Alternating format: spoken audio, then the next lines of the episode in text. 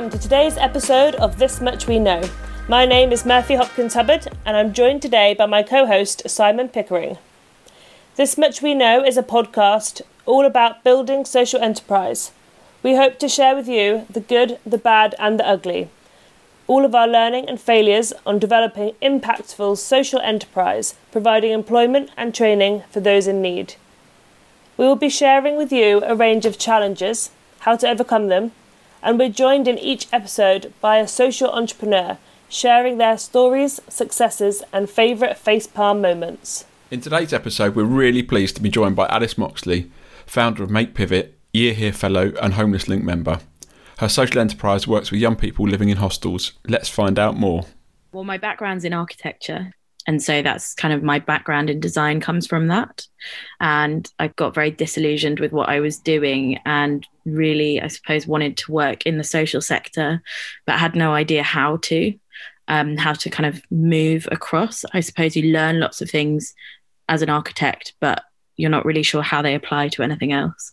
So I quit my job, finished my master's, and I left the UK and I moved abroad for six months and lived in Armenia. And when I was there, I discovered Year Here, which is a year long program in social enterprise.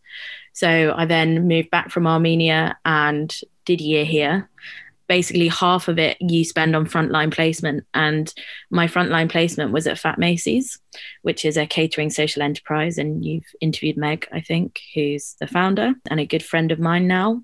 My job with her was basically I was working in the hostel, and my job was to support the trainees that were on the Fat Macy's program. Whilst they're on that program, they need to get into work and they're kind of encouraged to gradually get into some kind of employment. So by the end, when they get their deposit, they can live independently. I was finding that a lot of opportunities available to them were outside of the hostel. They were finding that on very low income, traveling to work was super expensive. You know, like a £1.50 bus journey might be nothing to us, but it's extortionate if you've got an income of £300 a month and half of that's going on service charge in the hostel. They were restricted by their meal time. So you have breakfast at eight and you have dinner at five. So you need a job really that's within those hours because you don't have access to your own kitchen.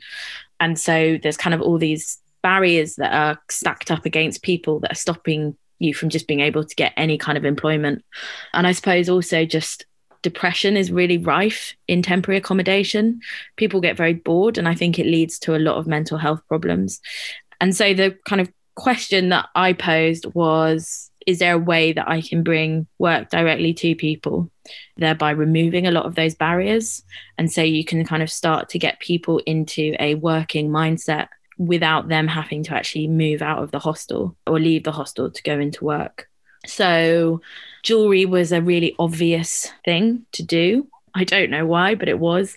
I used to design and make jewelry myself. I still do a little bit when I'm not working, but because of my background in architecture, the way I wanted to make it was to create a kind of prefabricated system.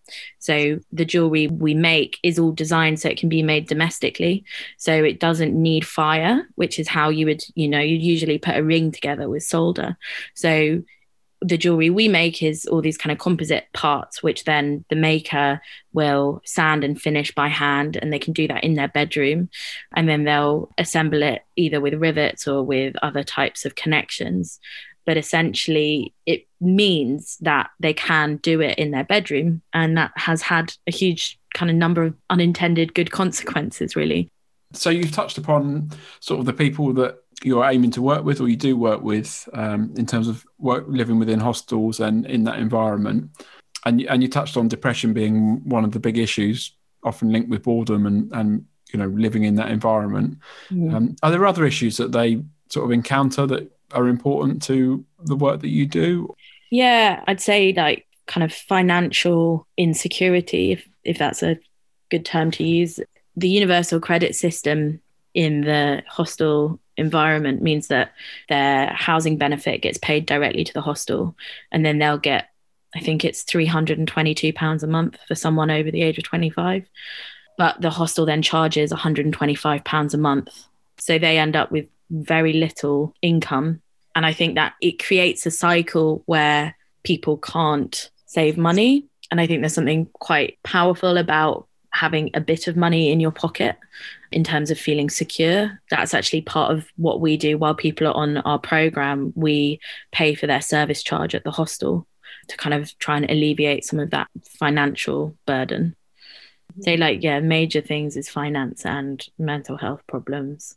It's a 154 bed hostel, one that I work out of. That's a lot of people living in confined conditions, especially during COVID, where you know their canteen was shut, so everyone was going to collect their food from the canteen, and then they had to eat them in their bedrooms, and it's just it's not a particularly nice environment to live in. No, I, I totally agree. I think you know everyone who's listening to this can can relate in some way as well from the experience that you know, everyone's been in this year, a really difficult time, and for everyone particularly in those environments. You mentioned earlier a little bit about Fat Macy's model in terms of working and then getting a house deposit at the end. How does the model work with Pivot? It's still very much in its development and its infancy, I'd say. At the moment, so we are a changing beast. We've just run a 12 week program from September through to December, which we actually managed to do about 80% of it, even though we were in lockdown, which was quite miraculous so that program was we'd take someone through from design all the way through to selling a piece of jewelry. And the idea is that over that period, you kind of gain lots of different skills. Obviously, you learn how to make jewelry, but you also learn how to do marketing, sales, lots of group work. We then also brought on a coach. So we were doing lots of one to one work. I think the idea is that we sit as an organization, we sit between someone's ability to get out of bed in the morning and someone's ability to go to the job center. And I think that there's an assumption within government, perhaps, that the unemployed should just go to the job center and get a job without any understanding that if you are in a situation where you've been constantly let down by society you have very little money, you're suffering from depression, and there's a lot going against you. I feel like it's it's very naive to think that someone can just get out of bed and go to the job center. And I'd say that we sit in that place in between. So we are kind of a social lubricant to get someone out of bed in the morning. We're sort of not sure what we are beyond that, which is a nice place to be because it means that we can constantly reevaluate what it is we're doing and what the good is that we're doing. So when did you start actually? Before I move on to my next question, where did you start? So we incorporated 49 days before the UK went into national lockdown. 3rd of February we incorporated 2020. From everything that you've learned over the last year, where would you say you were when you started out on a sort of scale of 1 to 10 confidence wise that that Make Pivot was going to work out? And and where where would you say you were now on a scale of 1 to 10? I think that the major shock for me when I started was that people wanted to buy the jewelry that I'd, I'd designed. And I was like, really? Then there's also the major shock that people actually wanted to make the stuff in the hostel. So I suppose there's like a number of moments along that pathway where you're like, really? Really? Are these things happening? So I suppose maybe not really that confident to begin with. I guess three or four. I'd say now I'm on maybe five or six because things are going well and I think we're gaining traction. But also, it's very much startup world where we've got enough money in the bank to last us three months, which is great. But it's also, you always have to remind yourself, like, I can do something else if this doesn't work. And if it doesn't work, then at least it's been a really enjoyable year. And at least we've made a difference to some people's lives really nice answer. It's nice to hear that you're sort of enjoying the steps as, as it goes. Funny that you've developed a model that's around sort of working from home at a time where yeah. that's pretty pretty on the on the spot, isn't it?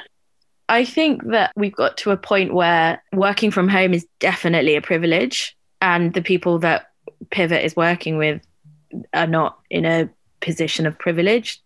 The exact opposite. So yeah, I think it's quite ironic, isn't it? It's interesting to see how people are working and how organizations are shifting anyway to this. Um, so yeah, real trendsetter. Well done. My next question is around sort of conversations. I know you've you know worked the year here group, so having met lots of people with similar mindsets anyway, um, but also coming into the sector quite new from your background. Is there any particular conversations that you've had at early conception stage or now even that you feel have been really, um, for lack of a better word, pivotal in the development? Yeah, I actually really regret calling pivot pivot after the amount of pivoting that's been happening this year. There was a moment when I first was talking about this idea of making jewelry with people in hostels.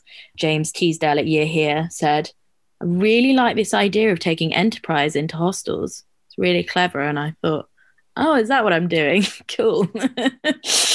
so, yeah, I think also I have a lot of conversations with the makers we just started employing one of our makers as a part time member of staff. He's sort of a team leader. We've just started working with another hostel down in Taunton, and he's been doing training down there independently, which is absolutely amazing. Yeah, big shout out to Jason if he listens to this. I talk to him a lot, which is really useful because he's lived in the hostel and he's now not in there anymore. And he kind of bridges the two worlds. He is able to communicate with some of our makers in a way that I can't. And then he's able to communicate with me about their needs and why people are acting in a particular way. Or that's really insightful, really. Brilliant. And then um, this is my this is our favourite question. Over the last sort of year, then, what's been your favourite facepalm moment? I was really like struggling to think about this today, but so after you finish year here, you can do an incubator. And then um, you go to Crowdbacker, where you have to stand up in front of 200 people and pitch for money. And we were in like NatWest headquarters. And right at the beginning, they said, We've turned off all the fire alarms this evening. We've made sure there's no practice fire alarm. So if the fire alarm goes off during this evening's pitch, it's a real fire and everyone needs to get out and I stood up and presented. And halfway through my pitch, the fire alarm went off. but luckily, it was a practice. But I sort of, the alarm went off and all the lights came on and the screens behind me turned off. So I was just standing there on my own with my hands in the air saying, like, you know, so it was really painful because I'd been practicing that pitch for like five days solidly. I'd rehearsed it probably 20 times to learn it word for word. And then when like something interrupts you like that, everyone who was there said it was brilliant because it made it really memorable. And I seemed to really relax afterwards. so the added relaxation of a fire alarm. Yeah. Um, great, yeah, great story. Yeah, I can imagine disappointment after having worked really hard on that. Yeah. This is definitely my favourite question. We have the most odd stories that come out from this.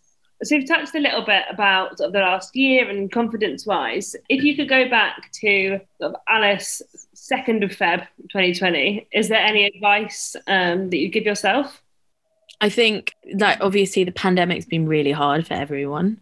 And there's been moments of like, I can't do this because I'm so exhausted by not knowing what's happening. So I suppose it's that thing of like staying in, keeping there, living day by day, but also just really having a good attitude of risk taking. So I suppose, you know, although we incorporated in February, we've been doing pivot since the November before. And you really just have to be a bit gung ho and go in and say, okay, I'm just going to try and see what happens. And it's worked out so far. So, what's the plan? So, we're a year in then for Make Pivot. What's the sort of future plan? Leaving the pandemic to one side, um, yeah, got some exciting projects coming up. Sort of, what does the future look like for the social enterprise? So, very excitingly, we started a project in Taunton with another project, and we've sort of set them up as our own satellite project. And so, the ambition is to grow our organization that way, which means that we can really start to infiltrate hostels with this idea of making, which I think is really exciting. And then basically, we're applying for a load of incubators and accelerators at the moment. I'd like to bring on another member of staff full time this year. And also maybe look into some other products because I've always said that Pivot was piloting the idea with jewelry so there's kind of lots of potential to think about other things that can be made, I think. So we'll see. We're writing our plan for the next year at the moment. It's really good. I really like the um, yeah the the idea that it's working within hostels and you can do it on site. I think that's so yeah, I think that's really quite unique because so often it's there's loads of opportunities for people outside of the hostels, but it's a bus ride away and it means going to a new place where you've not Yeah. been, um, and all of that stuff that we sort of take for granted. But when you're living in a hostel, yeah, doing that, making that sort of journey is quite more difficult, isn't it? It's the same for anything, isn't it? It's like people say when you want to exercise, you should just put it into your like everyday routine. Like you should run to work. And also, I think what's been really exciting is that it's creating loads of buzz in the hostel. So when we kind of meet together and people are giving me made jewelry or I'm giving them metal or things like that, it's like there's a lot of people around saying, What are you doing? Like, I think it's good to bring like positive things into the hostel, actually. And is there any other organisations that you've seen, you know, through your networks that are doing similar things or different within the sort of social enterprise space and homelessness that you'd like to, you know, excited to see where it goes? Yeah, well, I guess obviously Fat Macy's. I actually spoke to Meg this morning for like half an hour. So that was nice having a catch up. I think it's really amazing to see how far they've got in the last year. And I think they had an amazing Christmas as well. They seem to have sold, uh, sold a lot of hampers. And I think also Year Here is an incredible organization. So many great ventures coming out of it, so many good ideas. It's a lovely network of humans. So Yeah, no, it's nice. I keep hearing people from year here. Actually, speaking to someone later today, funnily enough, brilliant idea. I love the things that come out of it. There's always, you know, really exciting things and new ways of doing things. And I like the fact what we've got is a whole load of social enterprises that aren't sort of what people might expect out of year here. They Yeah. seem to be generating a sort of cohort of of social enterprises that are doing different stuff. yeah, Um, but it's grounded in like a year long experience of working in the system within the hostels or whatever environment. Yeah, and also I think it's like now creating this like really nice cyclical thing where like I did my placement for Fat Macy's. I've got a fellow at the moment doing a placement with me. I think like four of the placement providers at the moment are Year Here Ventures. So like we're all kind of feeding back in. And to then to get like frontline experience with a startup, with a social enterprise is just like, yeah, amazing. Really.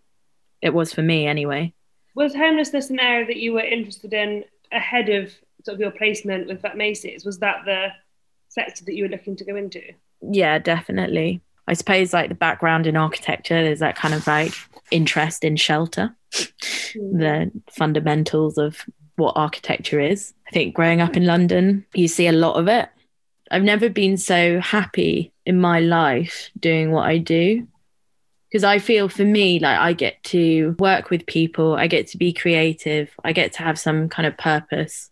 And I don't go around sort of patting myself on the back thinking like I'm changing lives but I do feel that what I do is just really enjoyable.